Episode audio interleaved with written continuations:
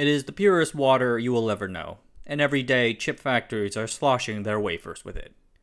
Ultrapure water, or UPW, is an industry term, a term that describes this product quite well. Water with purity requirements so strict, you're more likely to win the national lottery than to find a non-water molecule inside it. Companies have contorted themselves into pretzels making ultrapure water, and the bar keeps getting higher year after year. How pure can you possibly get? In this short video, we're going to look at how semiconductor companies make the world's purest water. Ultrapure water is very pure water. I don't really have any other way of explaining it. It is used in a few industries with high quality control standards. For instance, the pharmaceutical industry uses it to prepare injection and inhaled therapy medicines. Though I should note that while the term is the same, the standards for purity differ between the two industries. But it is in the semiconductor industry where the chemical is most widely used. Fabs use ultrapure water to rinse wafer surfaces, to dilute certain chemicals, and for immersion lithography. The average fab uses about 2,000 gallons of ultrapure water each minute, 2 to 3 million gallons each day. Each wafer uses about 2,200 gallons of water throughout its entire production life cycle, spending several hours at a time getting dunked in water rinse systems.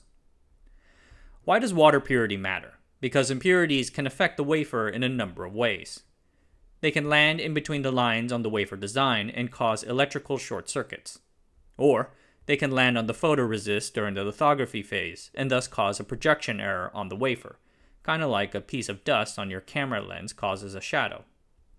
Or they can cause little nanosecond-long static shocks that affect the wafer's design. All of this affects the wafer yield. Defects from killer particles historically have interfered with the yield learning process, the work of getting from 50 to 90% in yield. It was a critical problem for Intel scaling up its 14-nanometer process node. With this in mind, ultrapure water producers classify the impurities they can expect to find and remove into several categories. First are the particles. This is the hardest part of the whole process. Any item can shed particles, especially if they're being shaken, heated, or cracked. Pipes and tubing are constantly shedding particles into flowing water, with random bursts that drive everyone crazy. Second, bacteria. Keeping bacterial colonies under control has been historically difficult because they grow and all. Modern cleanroom procedures, however, do a good enough job, and today's companies only have to deal with such colonies in brand new facilities. Third, you want to remove total organic carbons. These serve as food for bacterial colonies, see the preceding point, and can leave unwanted residues on the wafers. Fourth, silica, or silicon dioxide. The element is abundant and can be found in either a dissolved or discrete format. The latter is particularly detrimental to wafer manufacturing. And finally, there's all the other stuff. Metals, ions, and dissolved oxygen. Metals can diffuse into the silicon surface and cause issues, and dissolved oxygen in particular can make bubbles and oxidize various parts of the wafer. Of course, to remove every existing thing in the water is impossible, especially at an industrial scale, but reach for the stars, right? And what producers can definitely do is filter out everything that can be measured with existing equipment. Even back in the distant past of 2001, when the leading-edge process node was 150 nanometers, the limits for ultra-purity approached the cliffs of insanity. In 2001, the definition for ultrapure water set the killer particle size at about 65 nanometers, half the feature size. That's about the same diameter as the COVID virus, and 1,500 times smaller than the diameter of a human hair. Every liter of ultrapure water can have only 20 particles of such size. For boron, sodium, potassium, and chloride ions, the expectations are even lower, from 5 to 50 parts per trillion. To compare, the odds of winning the jackpot in the UK National Lottery are 45,057,474 to 1, or 22 parts in a billion, or 22,000 parts in a trillion.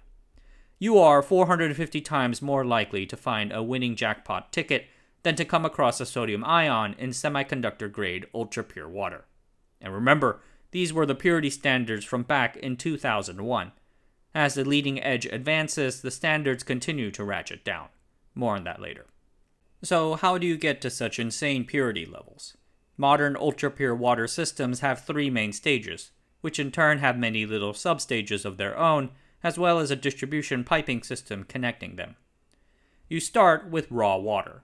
So you draw this raw water from sources like the city water system, desalination plants, nature, or an in-house recycling system.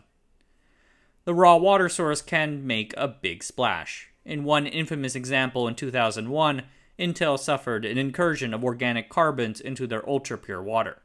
They traced the source to 100 or 500 pounds of urea amidst 6 million pounds of raw water, or 0.006%. The urea persisted through the filters into the ultra-pure water at about 15 parts per billion. Again, lottery jackpot odds. But this number was still too high, because when the urea was exposed to DUV light during the lithography phase, it decomposed into ammonia and created errors. The urea had always been there, probably due to runoff from nearby farms, but it occurred in unusually high concentrations in 2001 because the rains that summer were at a 20-year low, preventing dilution. The first thing to do with the raw water is to put it through the pre-treatment stage.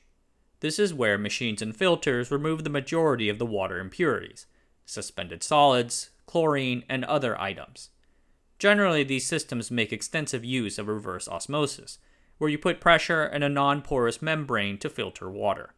This removes the vast majority of particulates, including organics, silica, salts, particles, bacteria, and viruses. After that, the water is degasified and then hit with UV rays. The UV degrades the organics, dissociating them into organic compounds. Then the water is sent into the primary stage. This is often a deionization step, sometimes also referred to as ion exchange, where you remove as many ions as you possibly can. After this, the water is degasified again and then goes through a polish loop. This is responsible for maintaining the circulating water and keeping its quality high. A critical feature is to keep a high flow rate of water through the pipes. A stagnant pipe can allow bacteria to grow, creating biofilms that mess with wafer quality. I do want to note that semiconductor fabs generate their ultrapure water in-house, so setups and definitions can vary from fab to fab, combining, rearranging, or repeating several processes. For instance, some Japanese fabs include another round of reverse osmosis along with the ion exchange step inside the primary stage. Despite their diversity, almost all ultrapure water systems share the same processes: ion exchange, reverse osmosis, degasification, and UV irradiation. Monitoring and filtering nanoparticles is difficult and is especially tricky within a solution rather than on a surface. How do you remove something you cannot easily detect? How do you close this gap in measurement capability, referred to as a metrology gap? The common thing engineers do is measure the water's electrical conductivity or resistivity. The two units are reciprocal of each other. The semiconductor industry tends to measure the latter.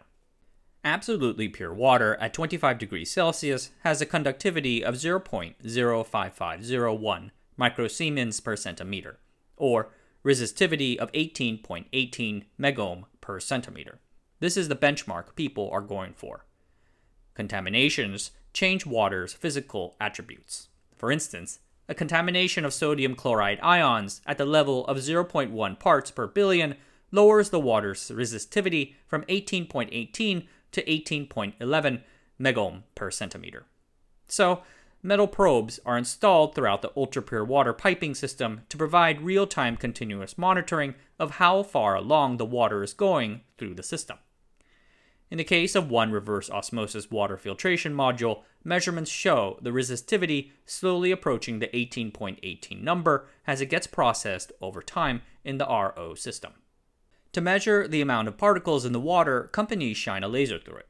The particles would scatter the light, and they measure that. As the leading edge advanced, companies had to use increasingly more powerful lasers with smaller wavelengths. But these tools were most effective for particle size at about 30 to 100 nanometers. Once the killer particle size limit ratcheted down to 20 nanometers, a limit we hit roughly about 10 years ago, engineers realized that there existed no detection tool for consistently detecting sub-10 nanometer particles in low quantities. It doesn't mean that they are totally blind.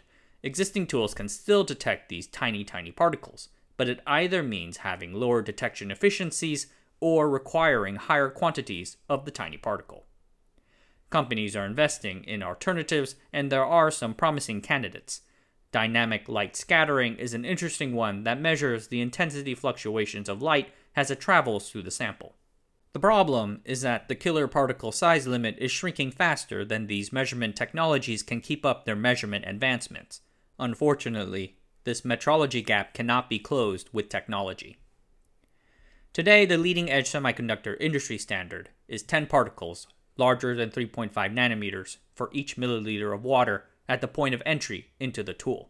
This is far beyond what's measurable. Thus, companies have resorted to a form of proactive risk control. For instance, the use of a power law correlation to project the contamination level at the target size. First, they measure how many larger particles there are in the water higher upstream in the filtration system. For instance, maybe they find 30, 50 nanometer sized particles upstream. 30 particles might mean 10, 5 nanometer sized particles based on the extrapolation. This practice is paired with the rigid maintenance of the high efficiency filters and known particle shedding materials like the resins used in the ion exchange system. The SEMI organization has standards for all of this and serves as the source for much of this video, and C93 covers this particular thing. Companies have been using this proactive risk control practice in their ultrapure water systems for over the past 10 years. Yields haven't crashed, so it seems to have worked. In recent years, a new challenge has arrived as fab engineers now have to deal with nano-sized particle contaminations on the wafer surface, a similar metrology gap now applied to other parts of the manufacturing footprint. In the process of researching this video, I read through entire books about water written by teams of people. It is amazing to think that more than a significant number of people have spent their entire professional lives studying the physical traits and properties of something as seemingly mundane as really pure water. It is thanks to them that we can build the cutting-edge technologies we have today. They are the real MVPs. I hope you enjoyed this video. I hope you think of it next time you're in the tub and bathing yourself with that warm water full of killer particles, silica, urea, ions, bacteria, and total organic carbons. Yeah, so relaxing. Alright everyone, that's it for tonight. Thanks for watching. Subscribe to the channel, sign up for the newsletter, and I'll see you guys next time.